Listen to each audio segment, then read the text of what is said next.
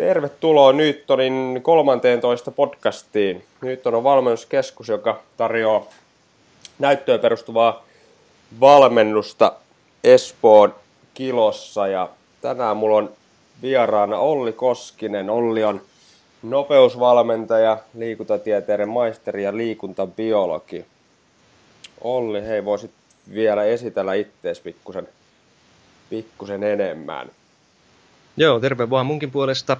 Eli tosiaan Koskisen Olli Jyväskylässä asustelen ja liikuntabiologian laitokselta tosiaan valmennus- ja testausoppi pääaineena valmistuin 2016 ja siitä eteenpäin on, tai oikeastaan jo osittain opintojen aikana valmentanut tuolla fysiikkavalmennuspalvelu Atletikassa, niin sitten erilaisia eri tasoisia kuntoilijoita ja urheilijoita erilaisilla tavoitteilla.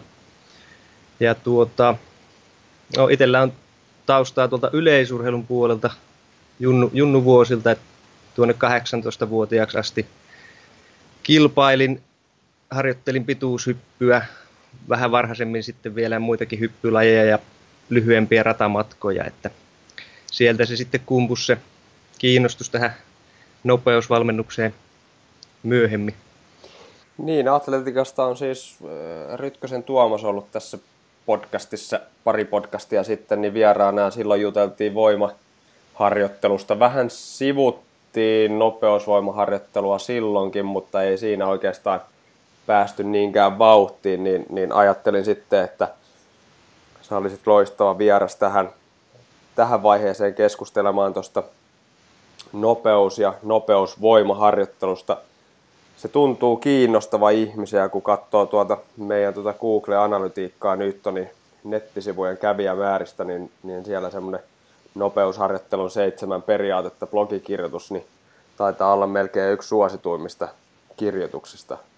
Ja, ja tota, niin tietysti urheilijoita suurimmassa osassa urheilulajeja, niin ää, nopeus on melkein se ratkaisevin tekijä ja, ja tuntuu, että nykypäivänä ehkä tavalliset kuntoilijatkin on ymmärtänyt nopeuden harjoittamisen tärkeyden ja, ja ne monet hyödyt, mitä, mitä siitä saa. Oletko samaa mieltä, oletko huomannut samanlaista ilmiötä? Joo, no siis samoilla linjoilla on tuosta, että onhan se suurimmassa osassa urheiluleista niin hyvinkin tärkeä, tärkeä elementti, että kyetään liikuttamaan itseään ja sitten välineitä mahdollisimman nopeasti ja kyllä se itse asiassa on näkynyt tuolla meidän, meidän tuota, muun muassa pienryhmävalmennuksessakin atletikalla, niin että tuommoisia ihan tavallisia kuntoilijoitakin kiinnostaa, kiinnostaa tuommoiset nopeusvoimatavoitteet, kuten vaikkapa kuinka pitkälle saa hypättyä vauhditonta pituutta tai kuinka korkealle pääsee ylöspäin hyppäämään, niin tuota, on siinä selvästi tällä hetkellä, ja mun mielestä hyväkin, että on tämmöinen trendi ja nopeus, nopeus kautta nopeusvoimaharjoittelu, niin on tavallaan nousussa.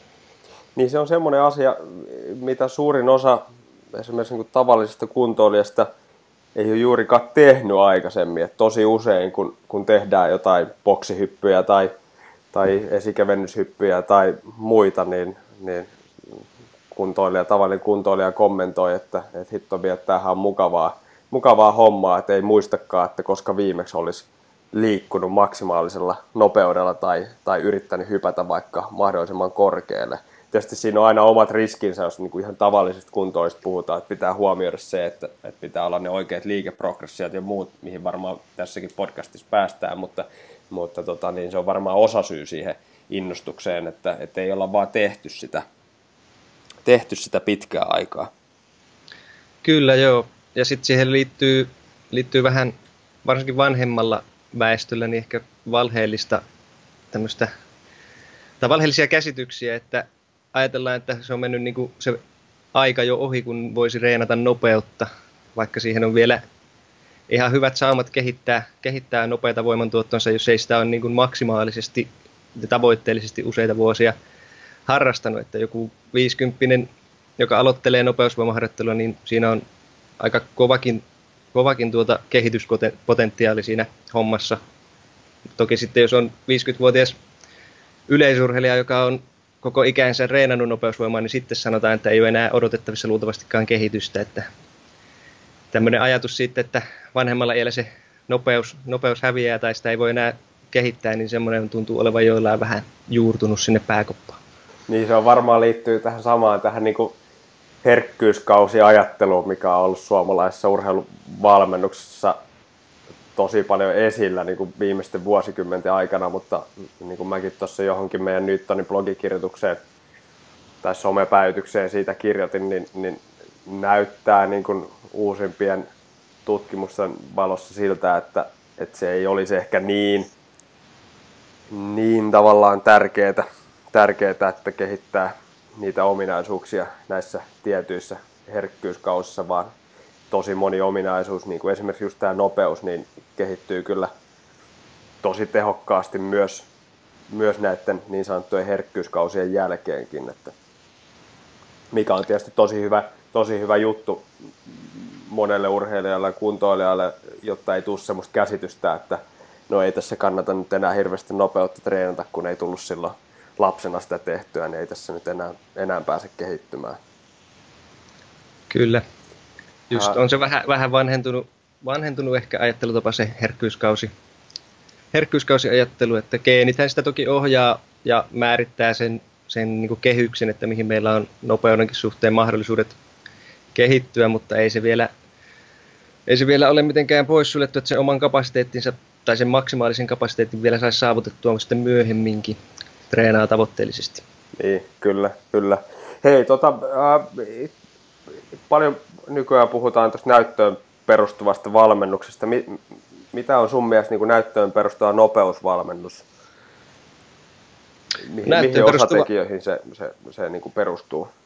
Joo, mun mielestä näyttöön perustuva nopeusvalmennus ja valmennus ylipäätäänkin tarkoittaa sitä, että me valmentaja ymmärtää sen liikuntatieteellisen tutkimustiedon siellä pohjalla ja sitten osaa soveltaa sitä käytäntöön. Eli ei ole, ei ole täysin sen tutkimustiedon orja missään nimessä, vaan ymmärtää sieltä, tietää ne mekanismit, ymmärtää fysiologia ja anatomian lajien kannalta ja kykenee sitten sen tiedon perusteella niin myös soveltamaan ja tekemään semmoista luovaa, luovaa valmennustyötä, että kehittelemään uusia, uusia harjoitteita ja rytmittämään harjoitteita ehkä eri tavalla kuin koskaan ennen on rytmitetty.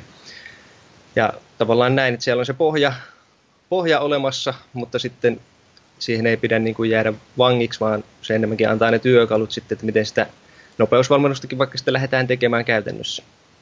Niin kyllä, ja sitten kun puhutaan siitä tutkimusnäytöstä, niin on tietysti hirveän helppoa tästä nyt ottaa minkä tahansa menetelmän, niin, niin kyllähän sieltä PubMedistä siihen löytää jonkun artikkeli, joka sitä tukee, mutta, mutta että se olisi semmoinen niin kokonaistutkimusnäyttö sitten, mistä me puhutaan, eli tämmöinen niin kuin meta-analyysi pohjainen tieto, että, että ei tavallaan muuteta suuntaa, jos, jos sieltä tulee joku yksi tutkimus, joka sanoo, että, että tota niin, vaikka että voima, voimaharjoittelussa tai, tai, tai maksimivoimaharjoittelussa, niin pienetkin painot, pienetkin painot toimii, niin ei se, ei se muuta sitä tavallaan kokonaistutkimusnäytön suuntaa, joka on, joka on sitten luonut sen pohjan sinne aikaisemmilla vuosikymmenillä. Tämä nyt oli vain esimerkki, ei ehkä ollut par, parhaan esimerkki, mutta kuitenkin, niin, niin, niin että se ei ole semmoista kirsikan poimintaa myöskään se ää, tutkimustuloksien lukeminen.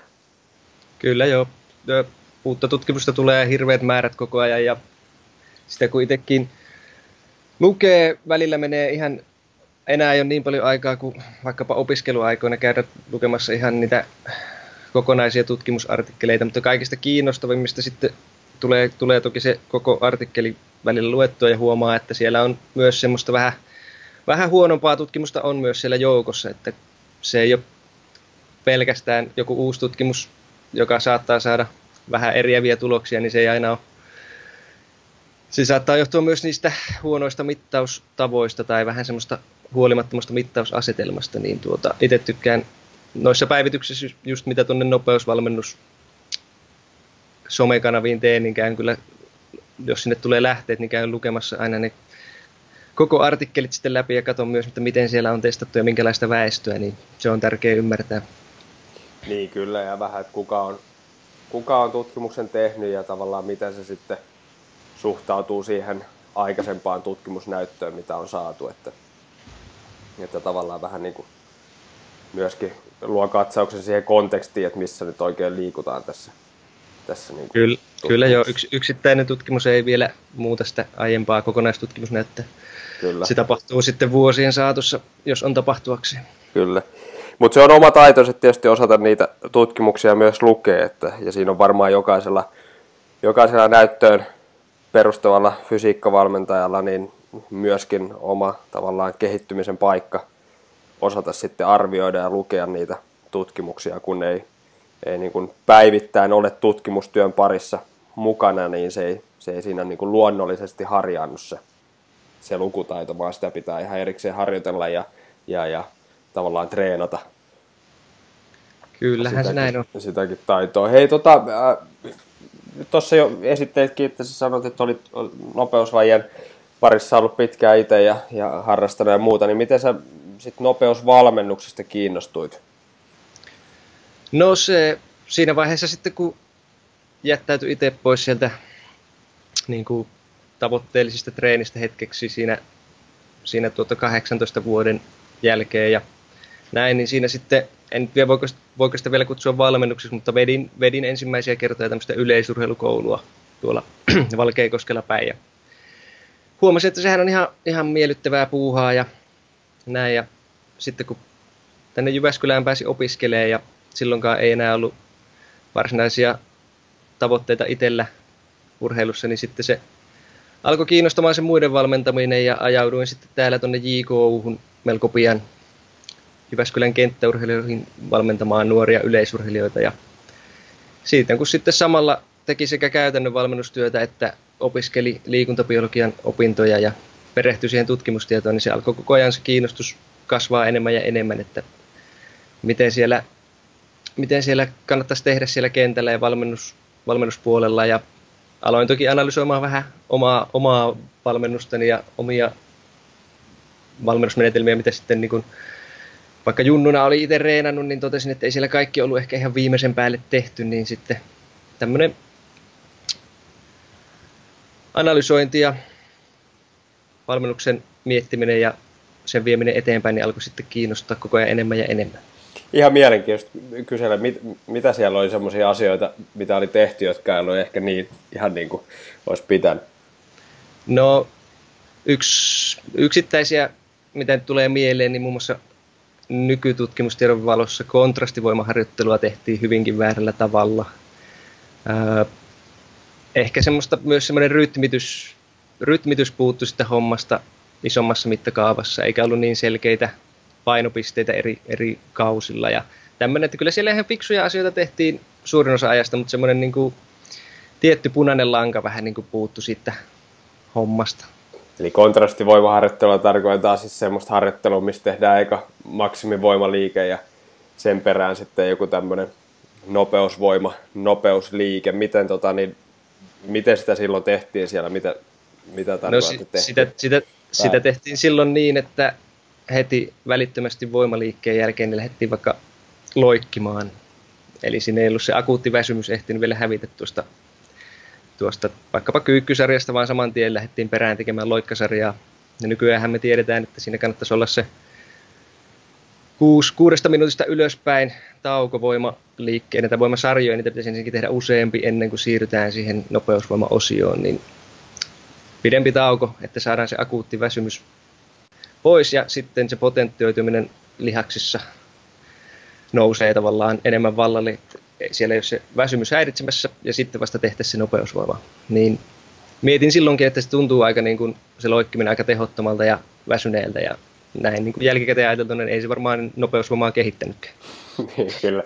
Tota, kirjallisuudessa kun lukee, niin, niin kontrastivoimaharjoittelu tehdään niin kuin kahdella eri tavalla. Toinen on se, että, että tota, niin tehdään eka se maksimivoimaharjoite vaikka 13 raskasta takakyykkyä, sen jälkeen palautellaan se 20 sekuntia ja sitten tehdään esimerkiksi viisi terävää loikkaa. Ja toinen tapa on sitten se, että tehdään ne vaikka useampi ää, maksimivoimaliike ja sitten tehdään sen harjoituksen loppupuolella tavallaan ne nopeusvoimaliikkeet.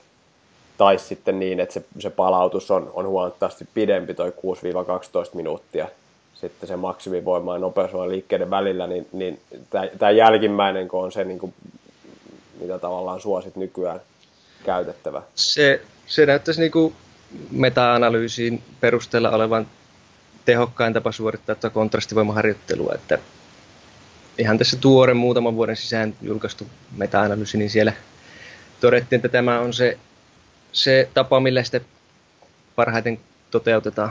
Joo, mekin ollaan nimittäin joskus aikoinaan palloilajien parissa, niin ollaan tehty sitä kontrastivoimaharjoittelua niin, että siinä on tehty se maksimivoimaliike ja heti perään sitten ne, ne tota, ää, nopeusvoimaliikkeet, mutta tietysti siinä aina riippuu se, että kuinka pitkä se sarja on ollut, että jos se sarja on ollut lyhyt, niin ei siinä silloin, silloin tuntunut väsymystä, mutta sitten taas jos sarja oli vaikka 50 toistoa raskasta takakyykkyä, niin, niin eihän siinä nyt ihan hirveästi paukkuja ollut kyllä sit siihen nopeusvoima, nopeusvoimaliikkeeseen, että, että varmasti niin kyllä sillä pitää paikkansa ja kuulostaa ihan järkevältä, mitä, mitä tota, niin, niin johan se ei ole ihan energiatuottomekanismienkin valossa aika kummallista, että siellä hirveästi paukkuja olisi, jos kreatiinifosfaatit, eli välittömistä energialähtöistä puhutaan, niin kreatiinifosfaatti ja siitä nopeasti muodostettava ATP, niin on kaikki käytetty voimasarjassa, niin ei sinne hirveän, hirveästi enää riitä sitten paukkuja välittömästi tota, tekemään mitään tehokasta hyppy- tai loikkasuoritusta. Niin, näin just, että vaikka siellä niinku hermostossa olisi jonkunnäköistä potentioitumista, mutta jos ne välittömät energianlähteet on, on aivan nollissa, niin, niin tota, ei, se, ei se paljon auta sitten se, se, se siinä. Ää, hyvä, hei varmaan päästään tuohon kontrastivoimaharjoitteluun tarkemmin vielä myöhemmin, mutta jos, jos mennään nyt ihan tuohon nopeusharjoitteluun ja, ja käydään vähän noita termejä aluksi läpi ja avataan sitä, että mistä, mistä me nyt oikein tänään keskustellaan, niin, niin pysytään tuossa nopeus kautta nopeusvoimaharjoittelussa ja, ja, ja jos aloitetaan ihan sitten nopeusharjoittelusta, niin mitkä on tavallaan niinku niitä nopeuden semmoisia eri lajeja, mihin yleensä nopeus tai nopeusharjoittelu jaetaan? Niin, tarkoitatko nyt tuota... Tämmöistä esimerkiksi, niin niin... puhutaan niin kuin juoksunopeudesta vaikka. Niin just, eli no joo, eri, eri lajeista riippuen, niin mehän tarvitaan hyvin erilaisia nopeusominaisuuksia. Kiihdytysnopeus on tietenkin yksi monissa lajeissa tarvittava ominaisuus, eli saadaan se keho nopeasti liikkeelle, saadaan sille liikennopeutta, massa, massa liikkeelle niin sanotusti, ja tota, sitten kun sitten tietenkin juoksussa, jos puhutaan pikajuoksusta, niin se lineaarinen maksiminopeus, sen ylläpito on sitten eri asia.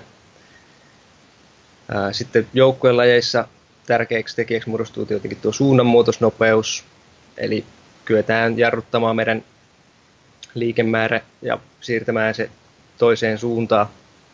Ja sitten tietenkin useissa lajeissa myös niin annetaan jollekin välineelle joko välillisesti toisen välineen kautta tai sitten ihan kädellä tai jalalla, niin läht, tietty lähtönopeus, eli sitten se on se käden tai jalan tai koko kropan liikevirran aiheuttama liikennopeus, niin näistä nyt voitaisiin puhua sitten, mitä, mitä nopeudella ja tarvitaan urheilussa. Niin, se, jos mietitään sitten vielä tuota, niin nopeusvoimaharjoittelua tietysti, mikä liittyy tosi tiiviisti tuohon nopeus, tavallaan liikennopeusharjoitteluun, niin, niin pystytään me jakamaan nopeusvoimaharjoittelua sitten vielä niin kuin pienempiin palasiin. Pystytään jo, pystytään ehdottomasti, eli se ei ole vain yhtä, yhtä iso nopeusvoimaharjoittelualuetta, vaan siellä tosiaan sitten riippuen siitä, missä kohtaa ollaan tätä voimanopeuskäyrää, niin puhutaan joko juurikin voimanopeudesta, tehoharjoittelusta, nopeusvoimasta tai sitten ihan puhtaasta liikennopeudesta, ja sitten voidaan toki mennä myös ihan niin kutsuttuun ylinopeusharjoitteluun vielä. Eli jos lähdetään niin tuolta suurimmista voimantuottovaatimuksista, eli siellä on maksimivoiman tuotto, joka kestää puolesta sekunnista ylöspäin ihmisellä, niin nopeusvoimahan on käytännössä sitten sitä voimantuottoa, mikä tapahtuu nopeammin kuin maksimivoiman tuottaminen. Niin siellä lähimpänä sitä maksimivoima-aluetta on tämmöinen niin kutsuttu voimanopeusalue, mikä on käytännössä sitten maksimivoimaharjoittelijoiden nopeusvoimaharjoittelu, eli ollaan edelleen suhteellisen suurilla. Suuria kuormia liikutellaan, mutta nopeammin kuin se varsinainen lajikuorma. Ja sitten on tämä tämmöinen, tämän alapuolella sitten tämmöinen tehoharjoittelualue, eli mistä tutkimustieto on löytänyt tavallaan ne suurimmat tehot, mitä kussakin liikkeessä saadaan. Ja tämähän on painonnostoliikkeessä, se on sinne 75-80 prosenttiin asti maksimista, johtuen siitä, että se painonnosto on semmoinen luonnostaankin melko tehokas, tehokas laji. Ja sitten tämmöisissä jarrutusvaiheen sisältävissä voima, voimaliikkeissä, niin se on 30 ja 60 prosentin välillä maksimista tämä tämmöinen optimitehoalue.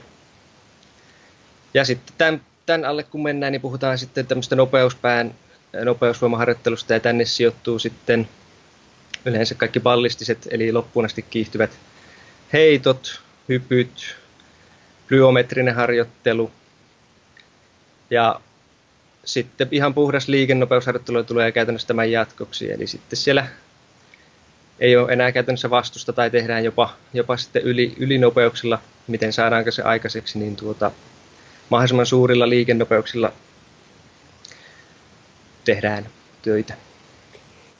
Joskus on ollut vallalla ehkä semmoinen vähän harha käsitys siitä, että kun puhutaan tästä voimanopeuskäärästä ja, ja puhuit siitä optimitehoalueen harjoituksista, eli, eli esimerkiksi painonnostosta 50 tai 70-80 prossaa suurin piirtein painoista ja, ja sitten pallistisesta harjoittelusta, että et, et tavallaan se kaikista ää, paras nopeusvoimaharjoittelumenetelmä olisi, olisi nimenomaan se optimitehoalueen ää, harjoittelu, mutta mut, mut sehän nyt ei, ei, ei pidä paikkaansa. Pystytkö avaamaan vähän sitä, että, että minkä takia, ää, jos tarkoituksena on, on lisätä nopeutta tai nopeusvoimaa, niin, niin olisi tärkeää harjoittaa tavallaan jokaista tätä voimanopeus-alueen käyrän ää, kohtaa. Joo, tuo oli itselläkin jossain opintojen alkukautta keskivaiheella vähän vielä semmoinen käsitys, että pitäisi pyrkiä sinne tehoalueelle jostain syystä, mutta sehän on tosiaan vain yksi, yksi alue tuolla jatkumalla. Voidaan puhua tässä vaikka yleisvoima, nopeusvoima, lajivoima jatkumosta, niin tota, se on vain yksi palikka siellä jatkumolla se optimitehoharjoittelu, eli meidän tulisi viedä nopeusvoimaharjoittelussakin niin harjoittelua aina yleisestä, yleisestä kohti spesifimpää ja paras tapa monessa lajissa, missä on edes jonkin verran kohtuullinen se kuorma, mitä liikutellaan, niin tuota, on tehdä yhdistettyä maksimivoima- ja nopeusvoimaharjoittelua. Ja silloin käytännössä edetään sieltä maksimivoimapään harjoittelusta. Niin voidaan edetä eri tavoilla, e, mutta tämä lineaarinen lähestyminen on se, että edetään käytännössä maksimivoimaharjoittelun kautta kohti sitten sitä tehoharjoittelua ja sieltä sitten nopeampaa nopeusvoimaharjoittelua. Ja riippuen sitten, että missä se laji on, niin kohti sitä lajin, lajinomaista liikennopeutta. Ja se tehoharjoittelu tosiaan, niin vaikka se niillä kuormilla saadaan parhaat tehot aikaiseksi, niin me ei kuitenkaan missään lajissa käytännössä kilpailla siitä, että kuka saa isoimmat tehot aikaiseksi, vaan me joko juostaan lujaa tai koitetaan hypätä mahdollisimman pitkälle tai heittää jotain välinettä mahdollisimman pitkälle, niin silloin se tehon tuotto yksistään niin ei riitä mihinkään. Kyllä. Hei, jos viedään, viedään vähän käytäntöön, tota, nyt me ollaan puhuttu siitä, että, että sitä koko voimanopeuskäyrää pitäisi siirtää käytännössä sinne niin kuin oikealle ja ylös, eikö se vähän niin kuin näin mene? Joo. Niin, niin jos, jos viedään sitä käytäntöön, niin, niin miten esimerkiksi yhden harjoituksen sisällä liikevalinnoilla ja, ja, ja volyymi- ja intensiteettivalinnoilla, niin, niin tätä pystyttäisiin toteuttamaan? Olisiko jotain niin semmoista esimerkkiharjoitusta, millä, millä me kehitettäisiin se voimanopeuskäyrän, sitä voimapäätä, sitä optimitehoalueen aluetta ja sitten sitä nopeuspäätä? Joo, kyllähän tähän esimerkkejä löytyy. Otetaan nyt vaikka kuulan työntö ja miten me siihen käytettäisiin, niin me voitaisiin tehdä tuota, kuulassahan meillä on suhteellinen raskas väline, 7,26 kiloa. Se vaatii siis aika suurta voimantuottoa myös, niin siellä maksimivoiman puolella me voitaisiin tehdä ihan penkki, penkkipunnerusta. Toki muistaen se, että siitä ei ole hyötyä, että me saadaan useassa sekunnissa vaikkapa penkkipunnerusradat ylös, vaan se olisi parempi tehdä pikkasen ihan niiden maksimeiden alla myös tämä maksimivoimaharjoittelu, että päästäisiin sinne puolesta sekunnista sekunnin voimantuottoaikoihin myös tuolla maksimivoimapuolella. Ja sitten me voitaisiin edetä tehoharjoitteluun, mikä kannattaisi luultavastikin kuulan työntäjän tehdä vielä vaikka vastuskumiavusteisesti, eli penkkipunnerus vastuskumeilla vaikkapa yläasentoon 60 prosenttia maksimista. Liikuteltaisiin sitä suur, suurta tehon tuottoa tehtäisiin siinä. Minkä takia sä suosittelet siellä vastuskumia? Mitä se tuo tähän, uh, tähän niin kuin normaaliin? Joo, no vastuskumit, vastuskumithan on tota, todettu, todettu tota hyviksi apuvälineiksi nopeusvoimatehoharjoittelussa, koska ne vähentää, penkkipunnerus on just tämmöinen jarrutusvaiheen sisältävä voima, voimaliike, eli me ei, ainakin tällä perinteisesti tehty, niin se pysähtyy sinne suorille käsille se kuorma, jolle meidän täytyy siis jarruttaa se sinne. Me ei, me ei tuoteta työntävää voimaa koko, koko liikkeen läpi, vaan se hermolihasjärjestelmä alkaa sitä jarruttaa jossakin vaiheessa. Ja itse asiassa aika, aika suurikin osa siitä nostosta on jo jarruttamista.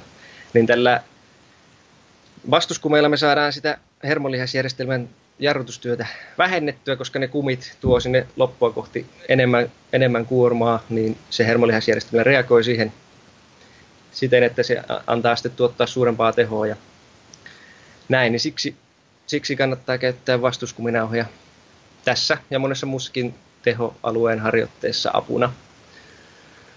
Ja joo. Sitten, sitten päästiin sinne nopeuspäähän. Mikäs? Päästiin, tai oikeastaan siinä on vielä kuinka monta palikkaa tähän halutaan ottaa, mutta sitten voisi olla seura... Riippuu kuinka pitkä reeni haluaa tehdä tietysti. Niin, niin.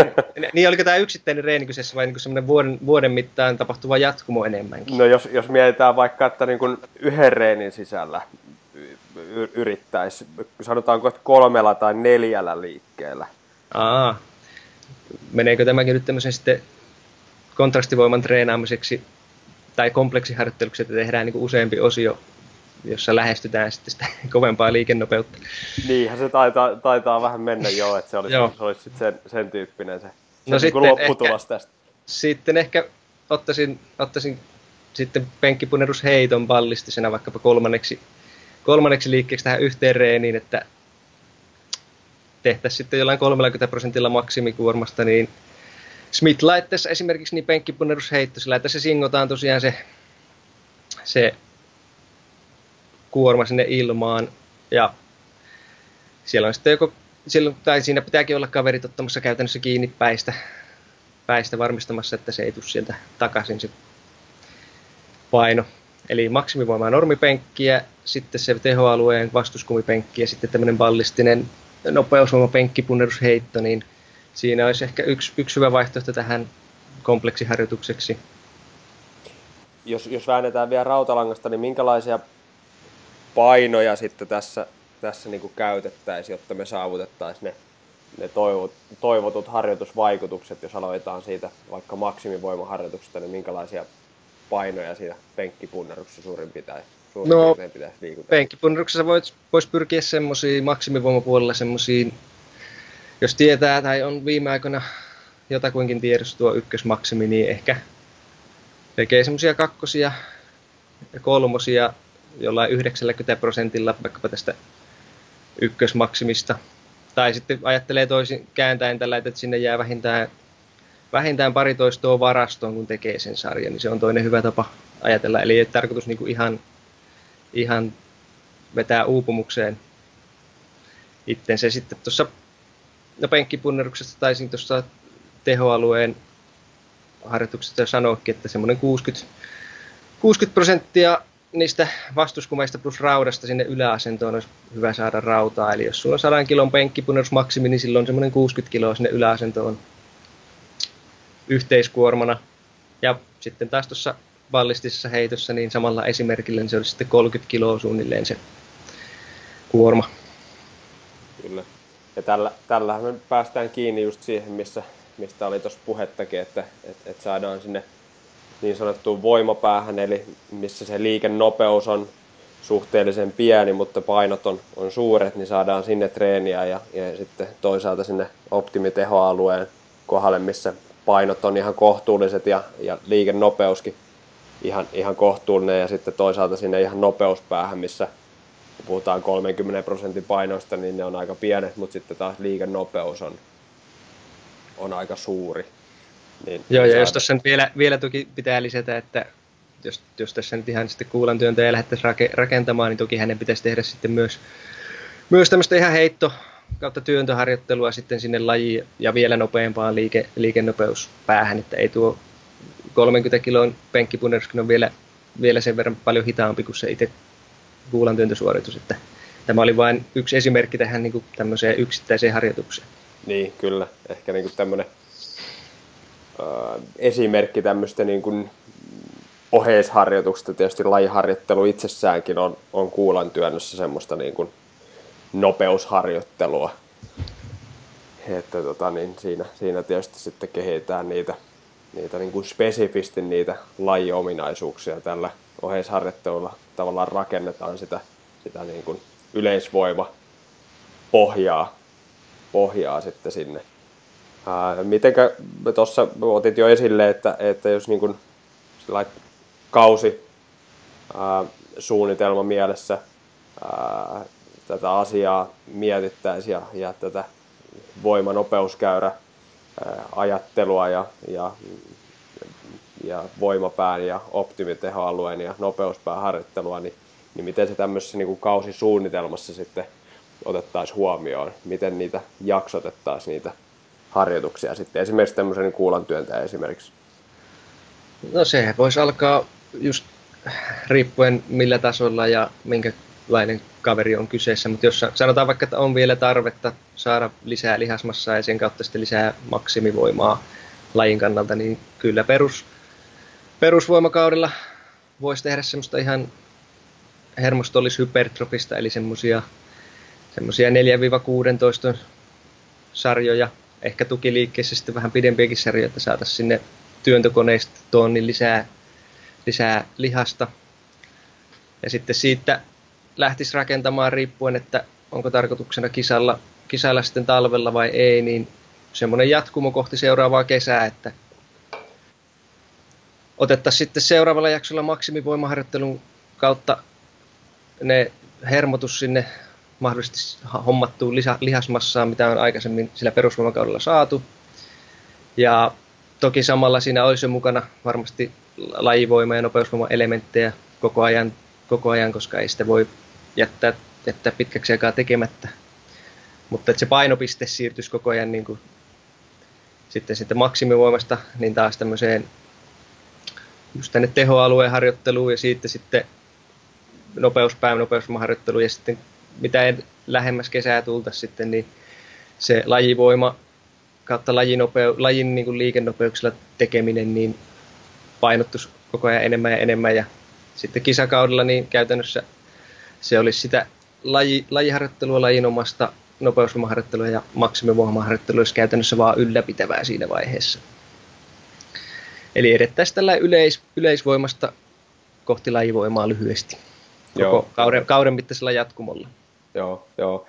Uh, tuli mieleen tuossa, uh, kun noihin tutkimuksiin perehdyin, noihin tutkimuskatsauksiin ennen tätä podcastia, niin tuli ajatus siitä, uh, jos puhutaan siitä niin kuin voimapään harjoittamisesta, niin että onko, onko tärkeämpää tässä maksimivoimaharjoittelussa se, että, että tota niin, se tavallaan se se paino liikkuu nopeasti vai onko, onko sitä tärkeämpää se, että se yritys liikuttaa sitä painoa maksimaalisella nopeudella on siellä. Mitä sä näet niin kuin, vähän niin kuin käytännön harjoittelun näkökulmasta, niin, niin kumpi siinä on tärkeämpää vai voidaanko me, voidaanko me erottaa näitä? No siis käytännössä aina on tärkeää se, että pyrkii mitä tahansa kuormaa jos tekniikka on kunnossa, niin liikuttamaan niin nopeasti kuin mahdollista, koska se äh, aktivoi sitä hermostoa hermolihasjärjestelmällä oikealla tavalla, että meillä kulkee ne käskyt, käskyt mahdollisimman nopeasti ja tehokkaasti tuolta motoriselta aivokuorelta sitten lihaksiin.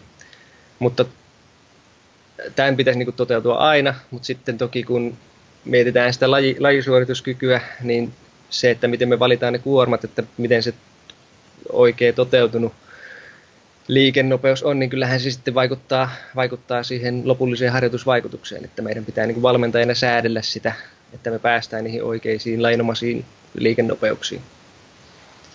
Niin, kyllä, kyllä. Ja e, tuossa itsekin kun on, on valmentanut, niin, niin tota, yrittänyt sitten siinä asiakkaalle sitä painottaa, että, että esimerkiksi kun tehdään maksimivoimaharjoitteita – niin vaikka se paino ei liiku nopeasti, niin, niin se yritys pitäisi olla siellä ää, liikuttaa sitä painoa maksimaalisella nopeudella, jolloin me tosissaan aktivoidaan maksimaalisesti sitä hermostoa. Että ei tavallaan tyydy siihen, että no nyt kun on isot painot, niin nyt, nyt ei tarvitse tehdä, tehdä näitä terävästi, vaan päinvastoin silloin pitäisi yrittää mahdollisimman terävästi sitten tuottaa sitä voimaa, vaikka se tanko ei nyt sitten liikkuisikaan siinä sitten suurella liikennopeudella johtuen siitä, että siinä on melkein maksimit siinä tangossa. Sitten kyllä. Kiinni. Joo, samojen, samojen juttujen kanssa ollaan osittain painittu kyllä, että käytännön valmennuksessa huomaaton, että saa, saa niin kuin tsempata sekä niissä maksimiyrityksissä, mutta sitten toinen, minkä mä oon huomannut, niin myös, myös sitten kun tehdään vaikkapa sitä päivän ensimmäistä sarjaa, ja se onkin sitten yllättävän kevyt ja siinä ei, niin se ei ole vielä kuormanakaan maksimaalinen, vaan sitä pystyisi liikuttaa nopeammin, mutta sitten tarko- ajatellaan, että koska se on niin kuin ensimmäinen sarja, me vähän niin kuin vasta tässä aloitellaan reeniä, niin sitten sitä ei tarvitsisi tehdä, että siihenkin on saanut tuolla pienryhmävalmennuksessa esimerkiksi niin kuin heti ensimmäistä työsarjasta alkaen niin tsempata, että liikuttaa niitä kuormia tai itseensä, mikä nyt onkaan liike, niin mahdollisimman nopeasti. Saadaan siitäkin se hyöty, hyöty sitten, että se hermosto aktivoituu.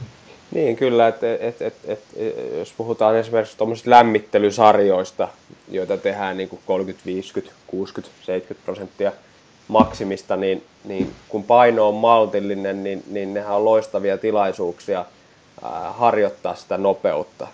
Eli, eli just niin kuin sanoit, niin silloinkin yrittää sitten vaan maksimaalisen nopeudella liikuttaa niitä painoja, ettei vaan tuudittaudu siihen, että no mä nyt vähän tässä mä nyt vähän höntsäilen tässä näitä lämmittelysarjoja ja sitten kun tulee nuo työsarjat, niin, niin sitten niin yritys olisi maksimaalinen. Sama ajatus tuli tuossa, kun, kun tällä viikolla ää, Nyttonilla meillä oli tuommoinen kevyt palauttava viikko, niin kun painot on, on taas maltilliset, noin 50-60 prosenttia maksimista näissä maksimivoimaliikkeissä, joita me ollaan nyt pyöritetty tässä harjoittelujaksossa, niin tämmöinen ns. palauttava viikko, kevyt viikko, ne on myöskin loistava paikka sitten kehittää niitä nopeusominaisuuksia, kun ne painot on tuommoista 60 prosenttia maksimista, niin, niin siinäkin sitten vaan niin maksimaalisella nopeudella tehdään ne kaikki kevyemmät Ky- sarjat. Kyllä, tosi, tosi hyvä paikkahan se on. Ja sitten siinä vielä tämä, mihin kontrastiharjoittelukin, kontrastivoimaharjoittelukin perustuu, niin sittenhän saattaa saada ja saakin varmasti, kun ne tekee, tekee räjähtävästi terapisesti niin lähestymissarjat, niin siitä tulee jo niitä kovempia työsarjoja varten niin pikku potentoituminen sinne lihaksistoon myös, että kun me aktivoidaan ja tuotetaan voimaa nopeasti, niin koska tällä, mihin se kontrastivoimaharjoittelu perustuu, post-activation potentiation ilmiö, niin sillähän ei ole suuntaa, vaan se toimii myös toisinpäin. Eli tehdään nopeita nopeusvoimaa tai no, nopeita suorituksia, niin sitten se parantaa maksimivoimasuoritusta. Niin, kyllä joo, hyvä huomio, että siinä tavallaan saa sitten vähän enemmän irti myös siitä ää, työsarjasta, kun, kun on tehty ne terävästi ne, ne lämmittelysarjat siinä, siinä, siinä tota, niin harjoituksen alussa.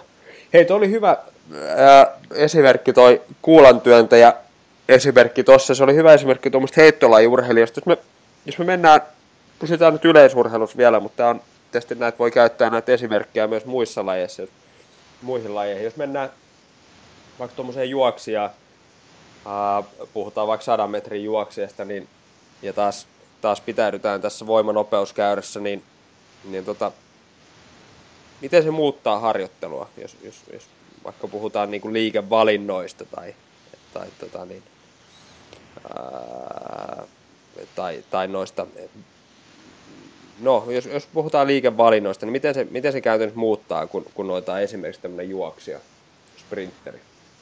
No, aika paljonhan se muuttaa verrattuna kuulantyöntäjään liikevalikoimaa ja näin, mutta siis tietenkin just spe- spesifisyyden periaatteen mukaan ja tämmöisen lajianalyysin mukaan, niin kannattaa panostaa suurensa voimaharjoittelusta tuonne jalkoihin ja vielä, vielä enemmän sitten jalkojen takaosaston kehittämiseen, takareidet, pakarat, pohkeet, on niin juoksijalle ne tärkeimmät työkalut, toki lonkan myös, myös ja sitten keskivartalossa täytyy olla voimaa sen verran, että se ei petä siinä juoksun aikana. Mutta siis joo, kyllähän se liikevalinnat muuttuu tosi paljon alakroppaa painottaviksi. Ja tietenkin juoksussa kun liikutellaan itteensä, niin siinä, semmoista, siinä ei voi olla myöskään niin paljon lihasmassaa muualla kuin niissä työskentelevissä lihaksissa, koska jokainen ylimääräinen lihaskilo sitten vaikkapa yläkropassa, niin täytyy kiihdytyksessä saada liikkeelle ja, ja tuossa maksimivauhdin aikanakin vaikuttaa siihen impulssiin, mikä pitää saada aikaiseksi maata vasten tuotettua, että jos siellä on kilo enemmän, niin se vaatii myös isomman impulssin, että se sama vauhti pysyy sitten yllä. Niin tota, näin nyt lyhykäisesti.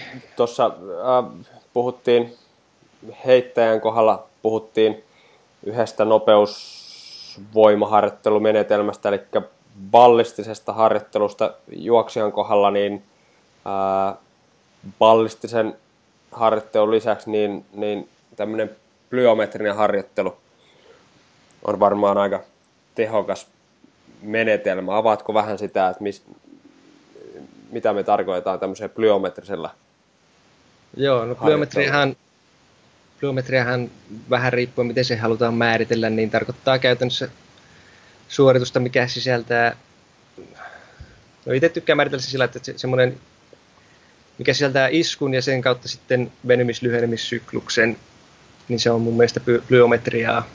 Toki vaikkapa kevennyshyppy, jos ei ole varsinaista iskua, vaan siinä käytetään muuten hyväksi tätä nopeata venymislyhennissyklusta, niin lasketaan ainakin joissain, joissain tutkimuksissa myös plyometrian piiriin, mutta mä tykkään ehkä ajatella sen tämmöiseksi iskuttavaksi harjoitteluksi. Niin sehän on juoksijan lajin kannalta aika tärkeää, koska siinä se nimenomaan se reaktiivinen voimantuotto, eli kun jalka kohtaa maan ja aika on reilu kymmenys tai jopa alle kymmenys huippupikajuoksijoilla, niin siinä tarvii nimenomaan se reaktiovoimat olla suuria, eli siellä pitää ensinnäkin se jalan, jalan jäykkyys, tämmöinen positiivinen jäykkyys, eli stiffness olla kohdillaan ja tavallaan se voimantuoton pitää jo alkaa ennen kuin jalka osuu maahan. Ja tätä, se, näitä molempia ominaisuuksia sekä sitten tuki- ja sidekudoksien vahvistamista ja vielä tämmöistä jänteiden ja tuki- ja sidekudosten elastisuutta, niin sitten saadaan kehitettyä biometrisellä harjoittelulla. Mitkä, mitkä voisi olla esimerkkejä tämmöisestä plyometristä harjoittelusta? Pallistisessa harjoittelussa me puhuttiin kuntopalloheitoista ja, ja niin edespäin. Mitkä voisi olla semmoisia plyometrisiä harjoitteita, joita juoksija voisi käyttää nimenomaan esimerkiksi ää, tämän optimitehoalueen tai sitten, sitten tota niin, sen nopeuspään harjoittelussa? No siellähän optimitehoalueella, jos mennään, niin tarkoittaa, että otetaan sitten vähän enemmän, enemmän kuormaa mukaan, niin siellä on sitten, tulee mieleen esimerkiksi lisäpainolla tehtävät hypyt. Hypyt, ne nyt ei vielä No joo, jatkuvat kevennyshypyt lisäkuormalla esimerkiksi sinne johonkin 20 prosenttiin kehonpainosta asti, niin teettäisin, en ehkä menisi sen korkeampiin kuormiin, kuormiin, kun niistä ei välttämättä sitten lajin kannalta enää ole hyötyä. Ne voisi olla siellä optimitehoalueella ja sitten tietenkin, jos mennään vielä pidemmälle, sen vähän ehkä tavallaan sekoitit siellä päässä tuota plyometriaa ja tätä voima-aikakäyrää, koska eihän plyometrihan pää, pääasiassa sisältyy sinne, tota, tai sijoittuu sinne tota, enemmän nopeuspäähän. Että oikeastaan optimitehoalueen plyometrisiä harjoitteita ei, ei juuri ole, mutta siis optimitehoalueella voitaisiin tehdä sitten vaikka teräviä yhden jalan, jalan kyykkyjä, jos on hallussa, niin rinnalle veto optimitehoalueella siihen terävään lantionennukseen, mitä tarvitaan juoksussa. Ja tämmöisiä, tämmöisiä liikkeitä voima, voimapuolelle, optimitehoalueelle.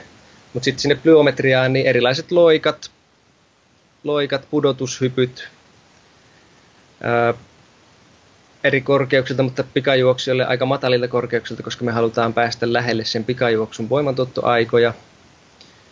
Sitten tietenkin erilaiset plyometriset radat, missä liikutaan myös samalla eteenpäin, kuin ettei pelkästään ylöspäin, koska juoksussa kuitenkin kiihdytysvaiheessa korostuu tuo horisontaalinen voimantuotto enemmän, koska kiihdytetään vauhtia, pitää työntää, työntää ja saada se keho liikkeelle. Ja sitten taas maksimi juoksuvauhdissa niin vertikaalinen voimantuotto, kun me tavallaan ollaan saavutettu se maksimaalinen juoksunopeus jo, niin sitten me käytännössä vaan pomputetaan itseemme siinä samalla kun edetään eteenpäin, niin sinne sitten niitä, just niitä pudotushyppyjä. Toki täytyy muistaa, että maksimijuok- maksimijuoksuvaiheessa myös, niin täytyy aina jonkin verran tuottaa sitä horisontaalista työntöä, koska ilmanvastuksen ja jarrutustyön, mikä tapahtuu askelsyklin aikana, niin aina vähän häviää meiltä sitä horisontaalistakin nopeutta. Tästä äh, Juuharin kanssa puhuttiin, tota, Juuhan tutkii tota nopeus, nopeusvoimaharjoittelua tuolla Nitsan yliopistossa, niin jossain aikaisemmassa podcastissa hänen kanssaan just puhuttiin näistä enemmänkin näistä voimantuottosuunnista.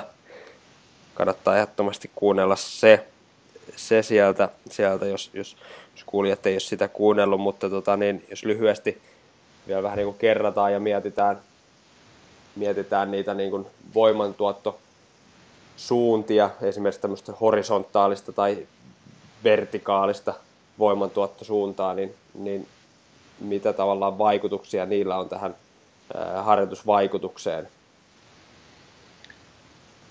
Eli, eli jos, jos, jos otetaan vaikka esimerkki, että, että tota, niin otetaan tämmöisiä eteenpäin eteneviä loikkia versus, versus sitten ää, paikaltaan hyppyjä, niin, niin minkä lajin urheilijoille suosittelisit tämmöisiä eteenpäin eteneviä loikkia ja minkä urheilijoille sitten tämmöisiä paikallaan ylöspäin suuntautuvia hyppyjä? Joo, no paikallaan ylös, ylöspäin suuntautuvat hyppyt, niin kyllähän ne aika montaa lajia palvelee. Just niin kuin äskenkin mainitsin, niin pikajuoksussakin ne nopeat, nopeat pudotushypyt ja se vertikaalinen voimantuotto on kuitenkin siinä maksimijuoksuvaiheessa tärkeää. Ja sitten tietenkin vielä ilmiselvempiä esimerkkejä on lajit, missä oikeasti pompataan korkealle ilmaan, vaikkapa lentopallo, koripallo, niin he, he tarvivat sitten vielä niin kuin painopisteenä niin enemmän tämmöistä vertikaalisuuntaista, ylöspäin suuntaista hyppimistä. Sitten taas horisontaalinen ja myös eri suuntiin diagonaalisesti, lateraalisesti tapahtuvaa voimantuottoa, niin tarvitaan aika monissa joukkueen lajeissa, missä täytyy kiihdyttää, kiihdyttää ja suuntaa, suunnata sitä voimaa sitten nopeasti eri suuntiin horisontaalitasossa kentällä, niin sinne sitten just näitä vauhdittomia pituuksia, sivuttaishyppyjä ja muita sen tason harjoitteita niin enemmän. Niin se, mikä on hyvä tässä niin ottaa taas esille, että, että myöskin mihin se näyttöön perustuva valmennus vahvasti nojaa, niin on, on siihen laji- ja tavoiteanalyysiin, eli kun lähdetään suunnittelemaan sitä harjoittelua, niin, niin pitää tietysti ymmärtää se, että, että mitä se laji vaatii niin kuin fysiologisesti ja biomekaanisesti ja mitkä on ne voimantuottosuunnat ja toisaalta ne oleellisimmat lajissa käytettävät lihasryhmät, jotka tavallaan sitten ää, toimii pohjana sen oheisharjoittelun suunnittelussa ja myöskin sitten ohjaa niitä liikevalintoja, että onko ne sitten tämmöisiä niin kuin, ää, horisontaalisia vai vertikaalisia voimantuottosuunniltaan. Kyllä. Ja jotkut lajit, lajit onkin semmoisia, semmoisia, missä vaaditaan sitten aika lailla niitä kaikkia äsken mainittuja, että jos nyt miettii vaikka meidän kansallislaista pesäpalloa, niin siinä joutuu etenijän roolissa kiihdyttämään ja juoksemaan maksimi juoksunopeutta pesältä toiselle ja toisaalta taas sitten, sitten tota, jos on kiinniotto, kiinniottopuolella siellä kentällä, niin sitten täytyy liikkua nopeita pyrähdyksiä eri suuntiin. Sen lisäksi heittää palloa mahdollisimman räjähtävästi ja mahdollisesti vielä lyödäkin sitä palloa. Eli niin kuin joissakin lajeissa näitä vaatimuksia on, on tosi paljon, että siellä tarvitaan sekä vertikaalista komponenttia että horisontaalista komponenttia, plus sitten vielä voimavektoreita moneen eri suuntaan. Voimantuottosuuntia pitää miettiä. Sitten jos miettii ihan tavallista, vaikka niin kuin aloittelija, joka aloittelee semmoista nopeusharjoittelua, niin itse ainakin suosin semmoista monipuolista nopeus, nopeusvoimaharjoittelua, johon kuuluu sekä nämä horisontaaliset että vertikaaliset voimantuottosuunnat, jolloin tavallaan rakennetaan vähän sitä pohjaa sinne pohjaa sitten niin kuin myöhäisemmille ää, ominaisuuksille ja, ja, ja tavallaan sille kehittymiselle sitten myös jatkossa. Koska jos siellä ei ole, jos siellä ei ole sitä taustaa, niin, niin silloin se semmoinen niin kuin, pohjan rakentaminen on ehkä oleellisemmassa asemassa.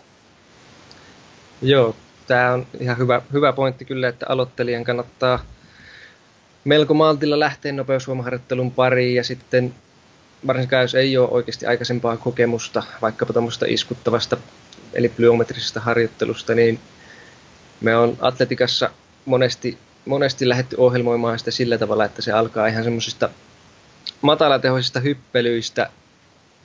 Käytännössä tehdään volyymiprogressio, eli lisätään määrää tämmöisissä eri, eri suuntiin tapahtuvissa matalatehoisissa hyppelyissä, että saadaan ne tuki- ja sidekudokset sieltä nilkan pohkeen polven seudulta niin kestämään sitten näitä myöhempiä mahdollisesti kovempia harjoitteita, niin kuin tuossa just mainittit itsekin, että pohjan rakentamista tehdään ja sitten pikkuhiljaa aletaan ajaa sisään niin noita vähän hitaampia nopeusvoimaharjoitteita, kuten just kevennyshyppy ja vauhditon pituus, niin nehän on voimantuottoajaltaan melko pitkiä niin kuin nopeusvoimaharjoitteeksi. Siellä saattaa olla melkein se puolikin sekuntia aikaa konsentrisesti tuottaa sitä voimaa.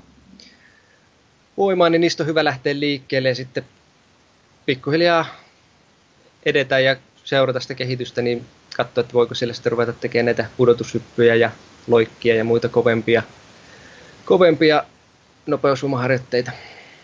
Niin mä itse nyt viime aikoina tykännyt, tykännyt tota, niin, rakentaa näihin oikeastaan kaikkiin liikemalleihin tämmöisiä mahdollisimman hyviä mm, progressioita, joilla sitten tavallaan löytyy jokaiselle kuntotasosta riippumatta niin se se sopivin liikevalinta, liikeprogressio, ihan jos miettii voimantuottosuuntia, niin, niin tämmöisiin niin kuin kyykkyihin ja, ja, ja horisontaalisiin vetoihin ja punneruksiin ja niin edespäin, mutta, mutta myös niin kuin näihin plyometrisiin harjoituksiin, eli niin kuin tuossa otit just esiin, että, että, että mäkin tykkään lähteä siitä, että lähdetään ihan semmoisella kevyellä hyppelyllä liikenteeseen aloittelijoiden kanssa, että, että ihan esimerkiksi hyppynaru on, on ihan hyvä alku, jos ei ole tottunut sillä hyppimään, niin, niin tavallaan totutella sitä iskutusta ottamaan vastaan sillä ja, ja sillä sitten volyymiprogressiolla. Eli käytännössä niin hyppyjen määrää lisäämällä niin sitten pyrkiä hakemaan sitä harjoitusvaikutusta sieltä.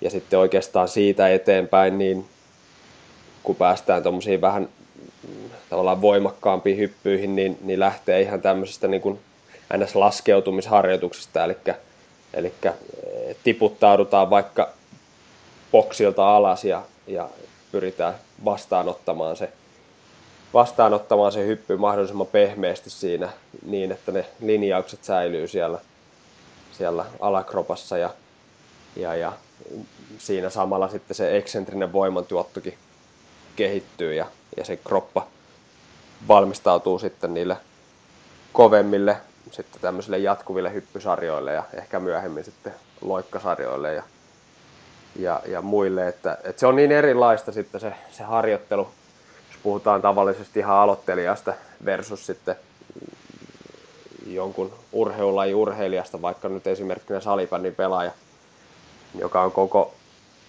elämänsä juossut ja jarruttanut ja, ja, ja, ja, ja kiihdyttänyt ja muuta, niin, niin äh, hänellä on ihan erilaiset valmiudet lähtemään teke, lähteä tekemään oheisharjoittelua ja nimenomaan plyometristä harjoittelua versus sitten ihan tavallinen kuntoilija, joka ei, ei ole, ei ole niin koskaan tehnyt tämmöistä plyometristä harjoittelua tai, tai edes minkäännäköistä nopeusharjoittelua, niin joutuu tavallaan aika tosi varovaisesti lähteä liikenteeseen, jotta se elimistö ja ne sidekudokset ja muut siihen ää, tottuu siihen iskutukseen. Kyllä joo, noin hyvä, hyvä kun mainitsit nuo jarrutushypyt, eli tämmöiset eksentriset, niin ne on myös kyllä hyvä, hyvä harjoittelutapa ja niillä on ihan hyvä testatakin tietyllä tapaa, että vaikkapa jos tavoitteena jossain vaiheessa on tehdä pudotushyppyä, niin eh, jos ei pysty semmoiselta korokkeelta hallitusti pudottautumaan, just jarruttaa sitä suoritusta, niin ei siinä silloin kannata tietenkään alkaa vielä tehdäkään noita pudotushyppyjä, vaan ensin nimenomaan hallinnan kautta se jarruttava voima, ja sitten kun ne rupeaa näyttää hyviltä, niin voi alkaa miettiä sitten, että pystyykö siirtymään kovempaan harjo- harjoittelumuotoon. Paljon on ollut käytössä, muun muassa tässä kesällä oli oli tota Junnu jääkiekkoilijoita muutama tuossa valmennuksessa, niin heillä tehtiin tämmöistä noita jarrutushyppyjä just osana, osana harjoittelua. Joo, joo.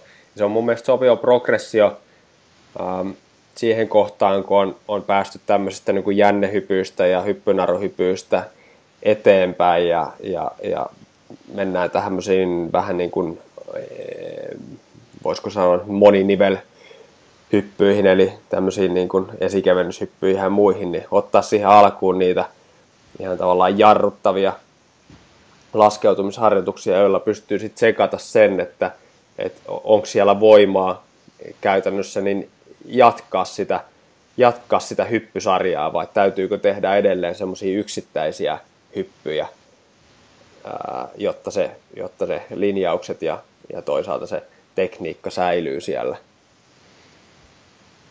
Et, et, sit, jos se näyttää hyvältä, niin sit pystyy ottaa tämmöisiä niin kuin jatkuvia hyppysarjoja tai jopa loikkia eteenpäin ja, ja niin edespäin. Tietysti tässäkin varmaan kannattaa lähteä liikkeelle sillä, että lähtee vähän niin kuin bilateraalisesti, eli kahdella jalalla ja, ja, ja sitten siirtyy siitä, siitä sitten pikkuhiljaa niin yhdellä jalalla tehtäviin loikkasarjoihin ja muihin. Vai mitä olet mieltä? Joo, se on, se on yksi tapa lisätä sitä kuormitusta tietenkin. Kun yhdelle jalalle siirrytään, niin siinä on heti paljon, tai käytännössä kaksi kertaa enemmän sitä kuormaa per jalka. Niin sehän huomaa, vaikkapa just siirryttiin, siirryttiin näiden jääkiekkojen kanssa alkuun, kokeiltiin noita, jossain vaiheessa sitten noita yhden jalan jarrutushyppyjä tosi matalalta korokkeelta, niin ensimmäisellä kerralla huomasi, että se hallinta, hallinta oli niissä aika hakusessa, mutta sitten kun niitä teki, teki siinä muutamia viikkoja, niin kyllähän se lähti paranemaan ja uskalsi sitten yhdellä jalalla ja lähteä just tekemään tämmöistä kovempaa, jatkuvampaa iskutustakin. Eli joo, kyllä alkuun, alkuun nimenomaan käyttäisin itsekin noita bilateraalisia harjoitteita, kahden jalan hyppyjä ja muita ja sitten ehkä, ehkä just samalla tavalla kuin alkuun mainitsinkin, niin myös sitten sen yhden jalan voimantuonto osalta niin lähtisin siinäkin harjoittelee niitä yhden jalan kevyillä hyppelyillä alkuun ja sitten lisätä myös sitä kautta.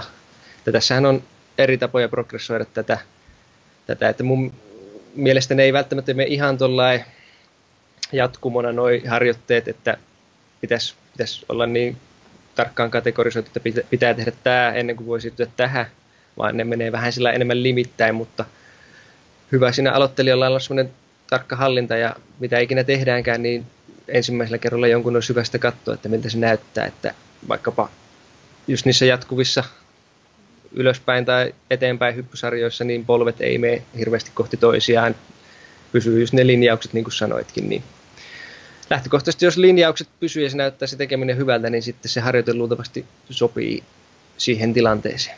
Niin, kyllä. Joo, mä oon käyttänyt sitä, mä oon käyttänyt sitä liike, liikevalintaa nytten aika, aika, aika voimakkaasti myös yhtenä harjoittelun muuttujana. Eli, eli tietysti kun meillä on nyt on myös paljon aloittelijoita, niin jos mietitään harjoittelun muuttujia, siellä on volyymi, frekvenssi, intensiteetti, niin myöskin nämä liikevalinnat on toiminut nyt muuttujina sillä tavalla, että, että tota niin, ää, aloittelijoiden kanssa niin ollaan lähetty helpoimmista ää, liikevalinnoista ja sitten samalla tavalla kun on ollut volyymia, intensiteetti, progressiota, niin on ollut myös liikeprogressiota, eli ollaan siirrytty sitten niin kuin haastavampaan liikkeeseen ja, ja tota, niin, mä oon sen jotenkin kokenut aika toimivana nyt viime aikoina ja, ja, ja pyrkinyt sitä vielä tuossa sitten jalostaa eteenpäin. Kyllä, sehän kuulostaa, kuulostaa ehdottoman fiksulta, että se haastavuus lisääntyy ja ylipäätään tulee ärsykkeen vaihtelua, kun niitä no liikkeitä, liikkeitä sitten vaihdellaan säännöllisin väliajoin.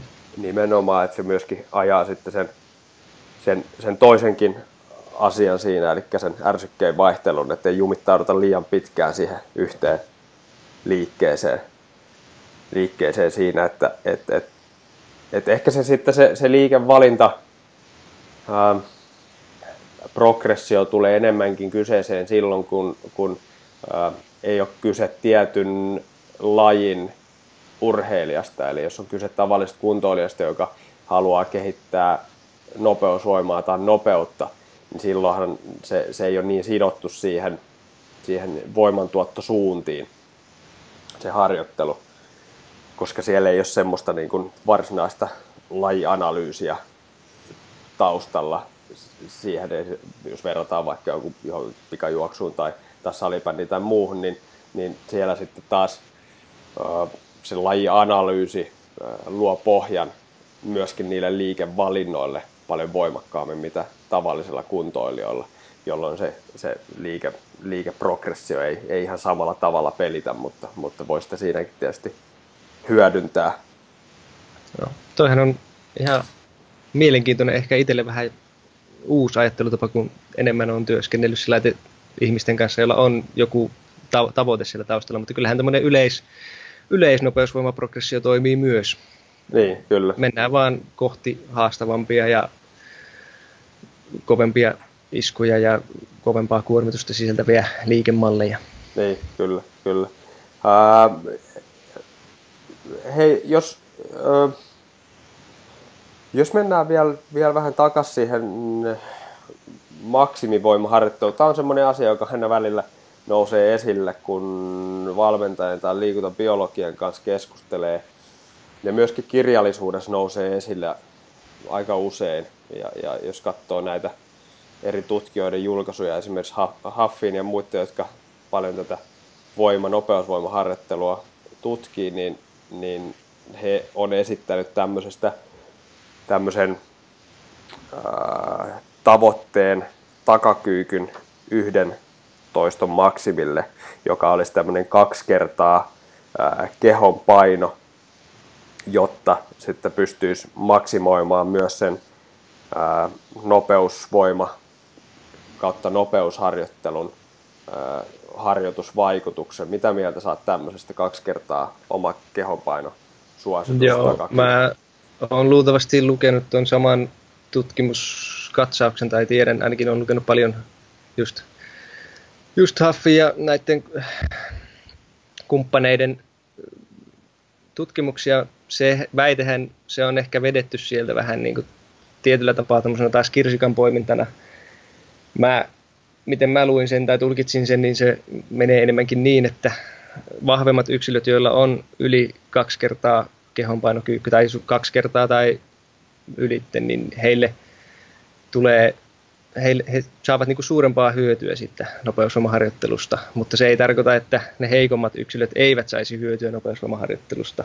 Eli ei se ole mikään semmoinen semmoinen tuota merkkipaalu, mihin tavallaan pitäisi ensin päästä ennen kuin voi alkaa tekemään nopeusvoimaharjoittelua. Se voi olla hyvä samanaikainen tavoite siinä nopeusvoimaharjoittelun rinnalla, mutta ei, mielestäni he eivät esittäneet asiaa ihan noin, vaan se on enemmän niistä tutkimuskatsauksista muiden vetävä tämmöinen johtopäätös.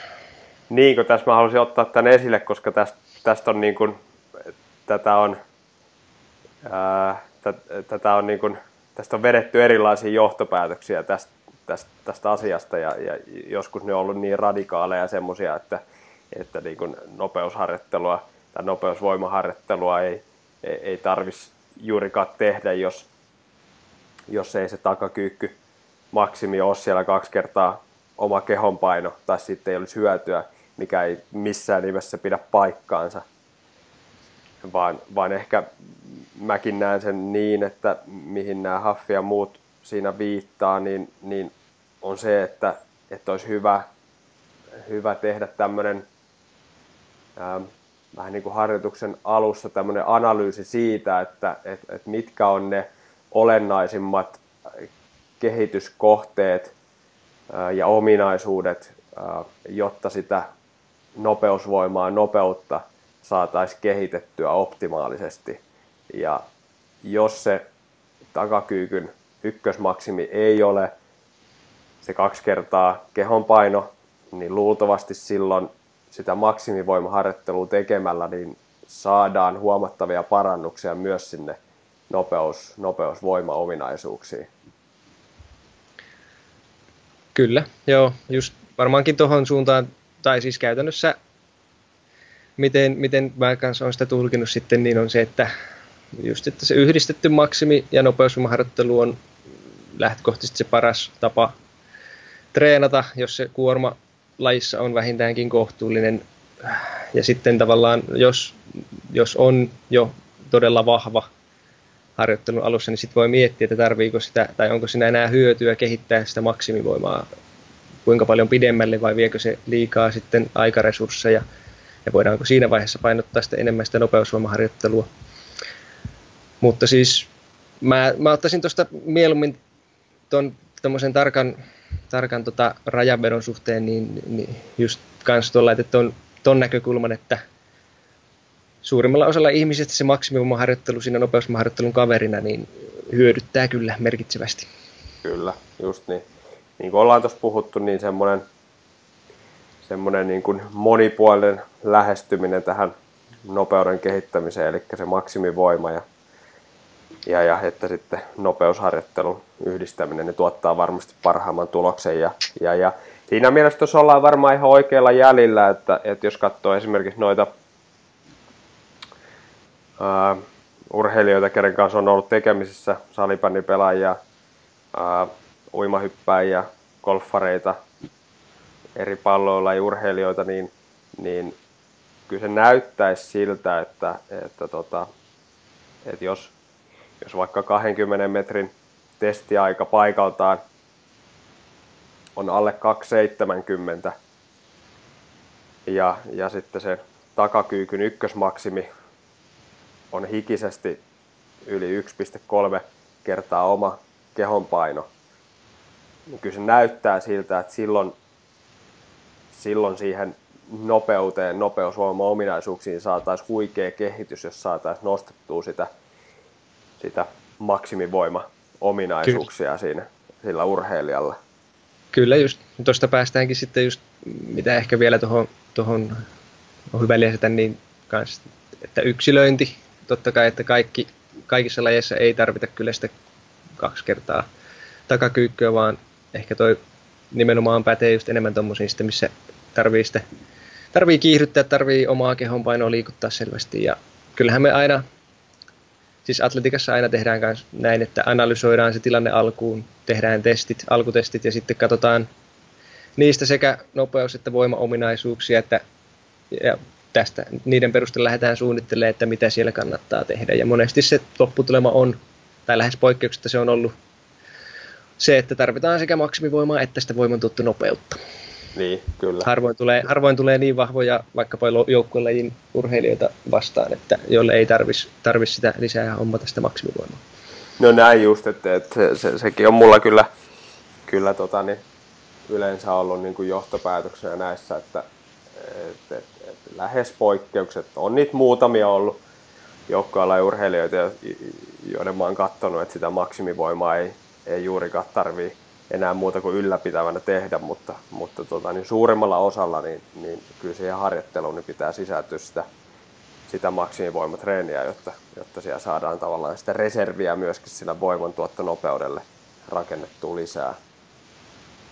Uh, hei, kun päästiin tuohon tuohon juoksijaan nyt juoksunopeuden kehittämiseen, niin uh, jos sukelletaan vielä vähän enemmän siihen niin kuin lajikohtaiseen oheisharjoitteluun eri lajeissa, uh, on eri pituisia juoksumatkoja, kiihdytyksiä. Toisissa uh, esimerkiksi niin kuin jalkapallo, niin kiihdytysmatkat saattaa olla siellä 30-40 metriä tai jopa pidempiä ja sitten toisissa lajeissa, ää, niin kuin esimerkiksi salibändi, niin tosi harvoin ää, juostaan 20 metriä, tässä sanotaanko 10 metriäkään pidempään samaan suuntaan, niin miten, se, miten tämmöinen lain ominaispiirre, niin miten se kannattaisi huomioida ää, tämmöisessä niin kuin nopeus, ää, nopeusvoima oheisharjoittelussa? Joo, kyllähän se laji, laji vaikuttaa tosi paljon, että ihan no pik, pikajuoksia, just vaikka se sataisen juoksia, niin sillä, tai vielä, vielä enempi niistä pidemmillä matkalla 200, jos puhutaan vielä kuitenkin pikamatkoista, niin 200-400 juoksijalla, niin täytyy olla tosi hyvä se taloudellinen, se maksiminopeusjuoksu, eli silloin heidän pitää harjoitella paljon sitä maksiminopeusjuoksua. Ja siellä pääsessä tehdäänkin sitten semmoisia semmosia pidempiä, välillä rennompia, välillä kovempia vetoja, millä sitä, sitä saadaan kehitettyä. Sitten taas joukkueen lajiharrastaja, niin kuin sanoit jalkapalloilija, niin hänellä on aika pitkiä matkoja kuitenkin välillä, välillä kiihdytetään ja juostaan, niin siellä kannattaa olla myös aika hyvä se lineaarinen maksimijuoksu, nopeus, mutta ennen kaikkea se kiihdytyskyky ja vielä lineaarisesti. Varsinkin no hyökkäjäthän aika pitkiä suoria juoksuja siellä, siellä tekee ja saa, saa niin kuin käytettyä sitä, sitäkin ominaista tehokkaasti. Toki sitten harhautustilanteissa ja muissa niin tulee myös nämä diagonaaliset hujahdukset ja muut, mitä kannattaa harjoitella, mutta että siellä se painottuu jo selkeästi enemmän sitten siihen kiihdytys, kiihdytyskykyyn, tämmöiseen, miten sen sanoisi, keskipitkään kiihdytykseen, että ei, ei tarvi ihan niin pitkää pikajuoksia, eikä varsinkaan välttämättä ihan hirveästi sitä maksiminopeus kautta taloudellisuusaspektia, koska siellä on yleensä sitten kuitenkin myös se väline mukana, tai ainakin joudutaan tarkkailemaan ympäristöä, niin se ei voi olla niin vakioitu kuin pikajuoksella se maksimi liikennopeuden eteneminen. Ja sitten just salipan, salibändipelaaja ja muut tämmöiset sisäpallopelit yleensäkin, niin niissähän tosiaan korostuu sitten se jo aiemminkin mainittu suunnanmuutosnopeus, että ja toki se lyhyen matkan räjähtävä voimantuotto ja kiihdytyskyky, että just sen 10 metriä, 15 metriä pystyy kiihdyttämään tehokkaasti, mutta sitten kykenee myös tehokkaasti eksentrisesti jarruttamaan ja pysäyttämään sen liikkeen ja sitten räjähtävästi taas suuntaamaan sen toiseen suuntaan. Niin, eli lyhyesti sanottuna se suunnanmuutoskyky sitten korostuu siinä ja suunnanmuutosnopeus. Voisiko se niin nyrkkisääntönä sanoa vähän niin kuin pelkistetysti, että mitä, mitä lyhyempi on se kiihdytysmatka ja mitä enemmän suunnanmuutoksia se laji sisältää, niin sitä enemmän se maksimivoiman merkitys korostuu siinä, siinä tota niin, ää, tekemisessä. Joo, ehkä lyhyesti voisi todeta noin, ne on pidempiä ne voimantuottoajat siinä tietenkin siinä suunnanmuutoksissa ja näin, mutta sitten vielä ehkä lisää huomiona siihen, että se eksentrinen voimantuoton merkitys korostuu siinä suunnanmuutosnopeudessa. Et sitä pitäisi harjoitella ihan sitten erikseenkin korostetuilla eksentrisillä liikkeillä kuntosalin puolellakin. Joo. Mä salibändin parissa, niin yksi tämmöinen pelaaja tulee mieleen, joka joka meidän testeissä niin ei, ei oikeastaan koskaan pärjännyt, pärjännyt hirveän hyvin tämmöisessä 20 metrin paikalta ää, juoksussa, mutta tota, niin, kentällä vaikutti, vaikutti sitten siltä, että oli niin kuin todella nopea ja ketterä ja erityisesti tämmöisissä kulmaväännöissä ja, ja, ja suunnanmuutostilanteessa. Ja, ja tuossa kun äh, nyt tuli asia puheeksi, niin, niin rupesin sitä vaan pohtimaan ja, ja hän oli, sit, hän oli niin kuin joukkueen voimakkain pelaaja sekä ala- että yläkropastaan, niin, niin se oli ehkä semmoinen konkreettinen esimerkki siitä, että, että vaikka semmoinen lineaarinen juoksunopeus ei ollut, ollut mikään ihan huippu, mutta koska sieltä jaloista löytyi sitä maksimivoimaa, niin, niin tämmöiset ää, nopeat suunnanmuutokset oli, oli ihan joukkueen parhaimmistoa. Joo, mulla on myös ihan, ihan käytännön kokemus just, just tästä tältä, tältä vuodelta, tältä keväältä, niin pesäpalloilijan valmennuksesta, niin saatiin myös heti ensimmäisellä kolmen kuukauden jaksolla, niin jolla ei vielä tehty ihan hirveästi suunnanmuutosnopeusharjoittelua. Hänellä nousi vaan merkittävästi maksimivoimatasot jaloissa ja muun muassa rinnalle vedossa ja näin, niin parani sama, samalla toi suunnanmuutosnopeusradan tulos aika merkittävästi, niin kyllä sitten maksimivoimasta on ihan teoriassa ja käytännössäkin hyötyä noissa suunnanmuutosnopeusjutuissa. Niin, kyllä, kyllä. Uh, puhuttiin tuossa noista, noista tota painonnostoliikkeestä. Me keskusteltiin siis, kun oli, oli nopeusvoimaharjoittelumenetelmiä, niin me ollaan nyt otettu pylometrinen harjoittelu, ballistinen harjoittelu. Näitä on eri tapoja luokitella, mutta, mutta yksi tapa luokitella on, on sitten myös painonnostoliikkeet omaksi nopeusvoimaharjoittelu ollaan menetelmäksi, niin, niin mitä sä oot mieltä niistä? Si- siitäkin on, tämä on tämmöinen jatkuva, jatkuva keskustelu, mikä käy tuolla internetissä ja, ja blogeissa ja muualla. Ja tässä on vähän niin kuin kuppikuntia syntynyt siitä, että käytetäänkö painonnostoliikkeitä mm, urheilijoiden nopeusvoimaharjoittelussa vai ei. Mikä on teidän esimerkiksi atletikassa, niin, niin onko no siis, teillä jotain on... linjasta vai onko se aina yksilökohtaisesti? Onhan sit, sittenhän on ihan kyllä tutkimusnäyttöäkin jonkin verran olemassa, että kyllä ne siis on, onhan ne spesifimpiä monille lajille kuin perusvoimannostoliikkeet, koska ne sisältää monesti sen räjähtävän esimerkiksi lantioojennuksen, mikä on, palvelee aika monia, monia lajeja. Mutta sitten ehkä suurin kysymys mun mielestä painonnostoliikkeiden käyttämisessä on se, että kuinka paljon aikaa meidän pitää kuluttaa niiden opettamiseen vaikkapa jollekin joukkueelle tai joukkueelle ja urheilijalle.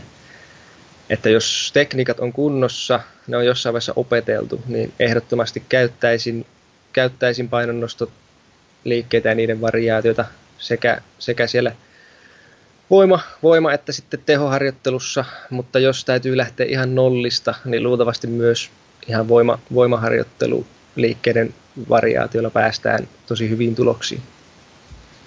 Niin tuli mieleen, että tässä me päästään oikeastaan tähän niin kuin, myöskin vähän niin kuin tähän näyttöön perustuvaan valmennuksen ytimeen, mistä me puhuttiin tuossa alussa, että, että, että tota, vaikka painonnostoliikkeiden hyödyistä optimitehoalueen kehittämisessä on aika vankkaa tutkimusnäyttöä, niin jos, jos nämä yksilön tarpeet ja haasteet ja tavoitteet, ehkä nyt tässä kohtaa haasteet on, on sitten ristiriidassa näiden painonnostoliikkeiden käyttämisen suhteen, niin, niin silloin meille löytyy parempiakin vaihtoehtoja tähän nopeusvoimaharjoitteluun. Eli käytännössä mä tarkoitan sitä, että, että jos ne liiketekniikat ää, ei ole kunnossa tai esimerkiksi ää, liikkuvuus, ää, jos puhutaan vaikka tempauksista, niin mikä hyvin monella urheilijalla tulee vastaan, niin se rintarangan liikkuvuus, nilkkojen liikkuvuus ja niin edespäin ei vaan riitä siihen hyvään ää, liiketekniikkaan, niin, niin silloin ei se riski-hyötysuhde näissä painonnostoliikkeissä on liian huono, jotta niitä kannattaisi käyttää sitten harjoittelussa.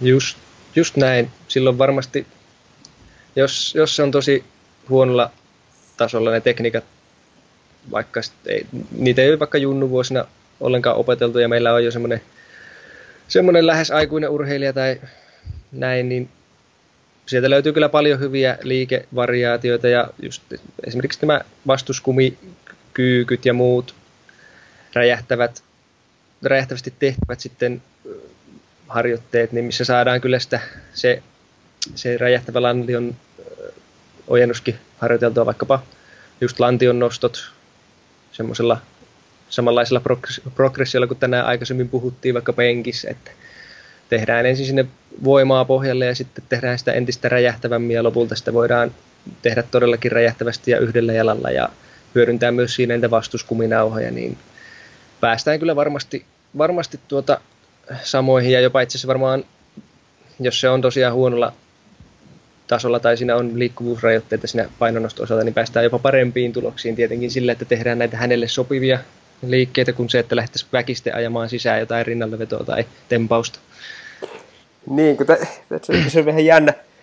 Se on niin mustavalkoisesti keskustelu ja, ja sitten tietysti niin kun ne kuppikunnat, koulukunnat vähän syntyy siitä, että kun, kun joku, joku painonnostovalmentaja nyt, nyt niin kuin sanoo, että, että tota, nämä painonnostoliikkeet on ihan loistavia nopeusvoimaharjoitteita urheilijoille ja, ja sitten tuodaan 18 nuorta urheilijaa sinne, sinne tota, niin painonnostosalille ja yritetään väkisin väkisin runtata sitä painonnostoa siihen ohjelmaan, koska se painonnosto on ns. hyvää nopeusvoimaharjoittelua, niin, niin eihän siitä niin kuin hyvää lopputulosta tule niin kuin missään nimessä. Et, et se, se painonnostotekniikkaharjoittelukin se vaatii paljon yksilöllistä palautetta ja se vaatii paljon liikkuvuusharjoittelua ja se pal- vaatii paljon tekniikkaharjoittelua ja, ja jos, jos joukkueella on viikossa käytettävissä 2-3 tuntia oheisharjoitteluun, niin ei sitä kannata niin kuin painonnoston tekniikkaharjoitteluun ja liikkuvuusharjoitteluun käyttää. Et, et se, se, se, liikkuvuus, mikä, mikä tota niin, vaikka juoksijalle riittää, niin, niin se ei riitä missään nimessä painonnostoharjoitteluun tai painonnostoliikkeisiin. Ja sitten taas, taas tota, jos, jos sitä liikkuvuutta lähdetään niin kuin lisäämään sitä painonnostoa varten, niin, niin, niin, niin mikä, mikä pointti siinä on? Et pystytään tekemään niitä painonnostoliikkeitä – varmasti saadaan jonkunnäköistä siirtovaikutusta sinne, sinne myöskin vaikka juoksun taloudellisuuteen, mutta sitten, sitten taas niin kuin, oltaisiko saatu paljon parempia tuloksia jollain pallistisella kuntopallo harjoittelulla tai esimerkiksi just noilla, noilla vastuskuminauha harjoitteilla tai muulla, niin, niin saattaa olla, että se on paljon parempi se lopputulos. Et, Kyllä. Et, et, ju, just tässäkin, niin kannattaa varmaan se lopettaa se väittely siitä, että onko ne painonnosto, painonnostoliikkeet hyviä, hyviä liikkeitä vai ei, ja, ja aina sitten katsoa sitten yksilökohtaisesti ne mm. tosissaan niin kuin ne urheilijan haasteet ja tarpeet ja, ja niin edespäin.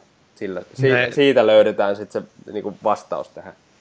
Näitähän joo tosiaan aina ajoittain nousee joko, joko tämmöisiä ihan niin kuin mainitsit laajemman kokonaisuuden painon nosto, tai sitten välillä nousee esiin joku, joku yksittäinen liike, kuten nyt vaikka viime aikoina maastaveto taas, taas hetkellisesti on sillä että pienessä tämmöisessä ristitulessa, että kannattaako sitä tehdä vai ei. Ja näitä nyt tulee ja menee, ei niihin kannata sen enemmän enempi niin jäädä makaamaan, kun ymmärtää itse, että miten, miten kannattaa ihmisiä treenauttaa ja miten se ihmisen fysiologia ja eri lajit, yleisvoima, lajivoima jatkumot toimii. Niin, näissä on aina niin kuin, ne on ihan hyviä semmoisia niin keskustelua herättäviä juttuja, mutta kun se useimmiten se ei ole, se ei ole semmoinen joko tai vastaus, vaan, vaan jotain siltä väliltä, niin, niin ei, ei niistä niin kuin, semmoista lopullista vastausta saada kyllä koskaan. Niistä voi väitellä ihan loputtomiin just esimerkiksi tämä maastaveto keissi, keissi mutta tota, äh, hei, tosta, äh, näistä virheistä, me ollaan näistä jo vähän sivuttukin, mutta mut, mitä, mitä sä puhuit silloin, silloin tota, niin, että omassa harjoittelussa oli kontrastivoimaa liittyviä tämmöisiä niin kuin virheitä, mutta mut mitä sä näet niin kuin yleisessä mittakaavassa, yleisesti niin nopeusharjoitteluun liittyviä tämmöisiä virheitä, mitä, mitä tulee eteen? No ehkä yleisin, yleisin on se, että tehdään samanaikaisesti sen nopeus, nopeusvoima- tai nopeusharjoittelun kanssa paljon kaikkea muuta. Esimerkiksi onko se sitten, se voi olla joko kestävyysharjoittelua tai tämmöistä hapottavaa kestovoimaharjoittelua, niin mikä syö sitten tavallaan se hyödyn siitä nopeusharjoittelusta, tämä on ehkä semmoinen yleisin, mikä on tullut, tullut vastaan, että ahdetaan, ei ole ymmärretty sitä rytmitystä juuri, just, että siellä on niin sa- samalle jaksolle ahdettu liikaa eri ärsykkeitä, jotka sotii toisiaan vastaan. Mehän tiedetään, että kestävyysharjoittelu aiheuttaa interferenssiä voimantuottonopeudelle, kuten myös kestovoimaharjoittelu hapottava aiheuttaa interferenssiä. Ja sitten ihan, ihan rehellisesti se, että jos on vain niin liikaa volyymiä vaikkapa jaloille, osa tulee, saattaa tulla voimaharjoittelusta, osa tulee nopeusvoimaharjoittelusta, osa kestävyysharjoittelusta. Jos siellä on liikaa volyymiä jaloille, niin ei, ei ne ole ikinä tarpeeksi tuoreet siihen, että voitaisiin tehdä kehittävää nopeusvoimaharjoittelua.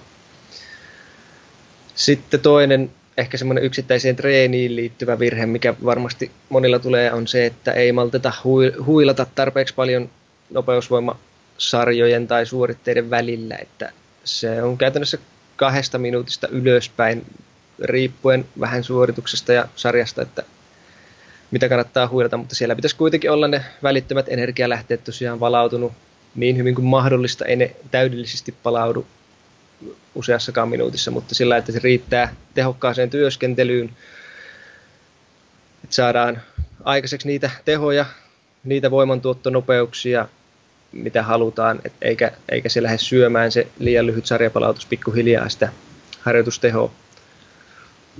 No kontrastivoimaharjoittelu mä mainitsinkin jo siellä, että se, se monesti ymmärretään väärin. Se on ehkä yksi semmoinen yksittäiseen harjoittelumuotoon liittyvä virhe, ja no tätä me sivuttiin, sivuttiin tota positiivisessa mielessä, mutta sitten kun puhuttiin tästä vaikkapa siitä hyppyprogression rakentamisesta ja ärsykkeen vaihtelusta, niin sitten taas kääntäen niin saattaa olla, että sitä ei ole tarpeeksi, että tehdään liikaa samoja harjoitteita, että jos liikepankki koostuu vaikka pudotushypystä ja vauhdittomasta pituudesta pelkästään johonkin joukkuelajin harjoitteluun, niin silloin se on ehdottomasti liian kapea tai pieni se liikepankki, vaan siellä pitäisi olla paljon enemmän liikkeitä ja paljon enemmän sitten sitä ärsykkeen vaihtelua.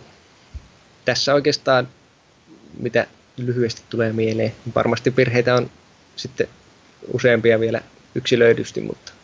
Joo, joo. no noi on varmaan, ja mulle tulee myös mieleen toi, toi noi palautumisajat, ja sitten, mikä nyt tuli mieleen, niin, niin se ää, nopeusharjoittelun sijoittaminen siinä yksittäisessä harjo, harjoituksessa. Eli, eli se nopeusharjoitus, niin se tulee aina ensin tai heti taitoharjoituksen jälkeen, ei, ei vasta sitten sen, sen kestävyysosuuden tai, tai lajiharjoituksen jälkeen, vaan, vaan niin kuin välittömästi siihen harjoituksen alkuun. Tästä oli, mä Newtonin blogiin kirjoitin jutun, oli Tenniksen parista.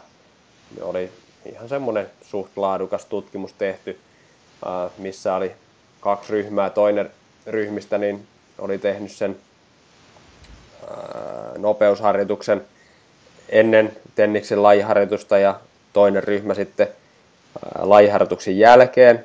Ja ainoastaan se ryhmä, joka oli tehnyt sen ennen lajiharjoitusta, niin kehitti sitten tämän harjoitusjakson jälkeen niin nopeusvoimaominaisuuksia ja, ja syötön nopeutta. Eli kyllä sillä niin kuin ihan käytännössä on merkitys. Se on tietysti aina vähän sitten semmoinen ehkä järjestelykysymys myös monissa seuroissa esimerkiksi, että saadaanko niitä harjoitusvuoroja ennen sitä lajiharjoitusta vai sen jälkeen ja, ja miten ne saadaan sitten järjestettyä. Mutta jos suinkin vaan mahdollista, niin se nopeusharjoitus aina siihen harjoituksen alkuun, niin ollaan sitten mahdollisimman freessejä siinä. Kyllä. Ja, ja jos, jos, jos mä luin teidän atletikan sivuilta niin, niin oikein, niin olitte sinne Tuomaksen kanssa kirjoitellut, että, että semmoinen, että jos se urheilija ei sinne noin 95 prosenttiin siitä omasta maksimisuorituksestaan nopeusvoima suoritteessa pääse, niin silloin kannattaa luultavasti jättää ne sen päivän nopeusharjoitukset välistä. Joo, se on ihan hyvä semmoinen nyrkkisääntö ja nykyään sen testaaminenkin vielä se vaatii tietenkin jonkin verran dataa, että on vaikkapa tiedossa sitten vähän vauhditonta pituutta viime ajoilta tai, tai kevennyshyppyä, kevennyshyppytuloksia viime ajoilta, mutta kyllähän se on ihan hyvä nyrkkisääntö, koska jos, et sä, jos sun tavoitteena on tavallaan, mitä, mihin nyt nopeusharjoittelulla, nopeusvoimaharjoittelulla pyritään, että sä pääset samalle tasolle tai jopa yli niin kuin liikennopeuksessa tai tehon tuotossa, missä sä oot ollut aikaisemmin. Ja jos sä et pääse lähellekään niitä, niin silloin se ei luultavasti kehitä niitä ominaisuuksia, mitä me halutaan sen kehittävän, niin silloin tarvitaan lisää palautumisaikaa. Tähän on hyvä esimerkiksi se, vitsi, mikä sen nimi? Onko se My Jump? Mikä on, My Jump, joo. joo se Itselläkin toimi, käytössä. Joo, se toimii aika hyvin niin kuin just hyppykorkeuden mittaamiseen. Ja silloin on aina ihan hyvä tsekata sitä, että missä, missä tavallaan mennään sen hermostollisen palautumisen osalta. Et, et jos se hyppykorkeus näyttää siinä olevan niin kuin huomattavasti heikompi kuin mitä se on aikaisemmin ollut, niin silloin ei ehkä kannata, kannata sitä nopeusharjoitusta yrittää väkisin runtata sille päivälle. Kyllä. Tai no, toki voi olla muistakin tekijöistä kyse, kyse kuin hermostusta. Että mun mielestä se ylipäätään kertoo sitä suorituskyvystä, että onko siellä, siellä voi olla vaikka mikrovaurioita ja muuta lihaksissa, jotka estää sen sitten, sitä kautta tulee se väsymys tai, tai inhibitiosignaaleja, että ei pääse niin kovaa voimantuottoon, mutta mun mielestä siinä on hyvä se, että tämmöisen perusvalmentajan ei tarvitse tietää, että mistä se johtuu, että siihen ei päästä, vaan se on ihan hyvä nyrkkisääntö, että kun siihen ei päästä, niin sitten ei kannata tehdä sitä nopeusharjoitusta välttämättä siinä vaiheessa. Just niin, just niin. ja ihan ilman testejäkin, niin, niin jos urheilija on tuntee olevansa tosi väsynyt, niin, niin silloin luultavasti niin kannattaa jättää se nopeusharjoitus tekemättä. Joo. Tähän interferenssi-ilmiöön niin on, äh, tein podcastin ton Daniela Eklunin kanssa, niin kannattaa siihen se pistää kuunteluun. Siellä oli, siellä oli enemmänkin asiaa sitten tähän voima- ja kestävyysharjoittelun yhdistämiseen ja, ja tästä tuossa interferenssi-ilmiöstä ja muusta, niin, niin, niin kannattaa kurkata se, se sitten sieltä.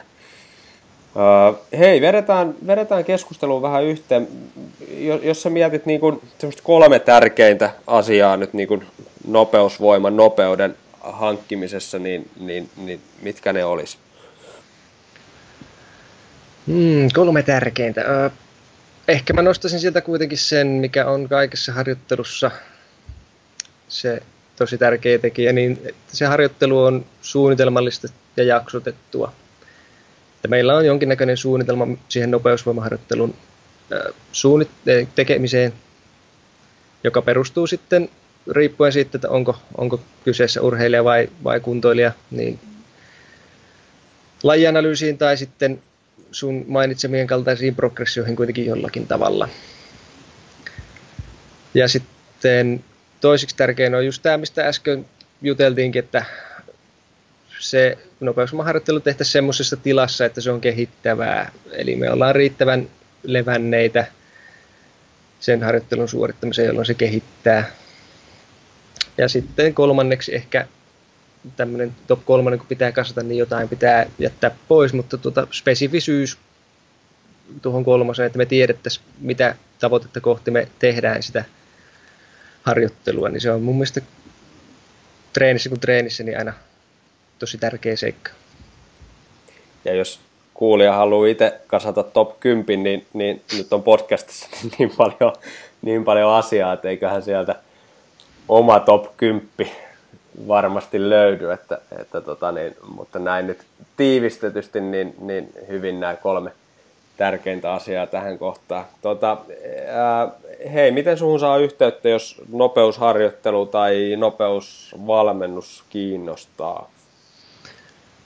No valmennuksen osalta niin kannattaa ottaa yhteyttä tuonne ihan atletika fysiikka valmennuspalveluun. Meiltä löytyy sivut www.atletika.fi sieltä löytyy sähköpostiosoite ja muistaakseni siellä on myös lomake, millä saa yhteyttä niin kuin valmennuksiin liittyvissä asioissa.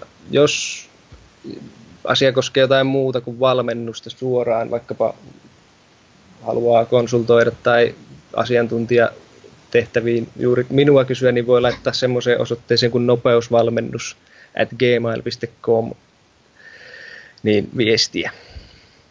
Okei, okay. ja nopeusvalmennuksesta ää, löytyy Instagram-tili, niin se kannattaa pistää, että nopeusvalmennus. Joo, tämä löytyy, löytyy itse asiassa sekä Instagram että Facebook, mutta molemmat löytyy sille nopeusvalmennus-nimikkeellä. Joo. Kummastakin kanavasta. Joo. Ja suosittelen ehdottomasti kyllä, kyllä kaikkia ottamaan yhteyttä sinne, sinne tota, niin Olliin tai, tai ylipäänsä atletikaan, jos, jos nopeusvalmennus, nopeusharjoittelu tai voimaharjoittelu kiinnostaa erittäin asiantuntevia miehiä siellä käytettävissä. Iso, iso suositus sinne suuntaan. Hei, ki, kiitos Olle tästä. Tämä oli, tämä oli loistava setti ja tästä tuli kyllä tosi tuhti tietopaketti nyt nopeus- ja nopeusvoima harjoitteluun liittyen, niin, niin, tota, niin mä uskon, että tästä saa jokainen kuulija itsellensä käytäntöön viemiseksi niin tosi paljon hyvää asiaa. No, ei mitään, kiitokset sullekin Pepe sinne Helsingin päähän ja hän teki hyvän valmennustuunin tekemistä siellä Newtonilla. Kyllä, kiitoksia, kiitoksia. Hei, ny, Newtoniin voitte tutustua Facebookissa, Twitterissä, Instagramissa ja, ja, ja meidän nettisivulla newtonfinland.fi. Ja jos sä pidit tästä podcastista, niin, niin pyydän sua jakamaan sitä somessa ja kirjoittamaan arvostelun iTunesiin, niin, niin muutkin löytää sitten podcastin. Hei, iso kiitos vielä Olli, Olli tästä. Ei mitään, kiitokset sinnekin.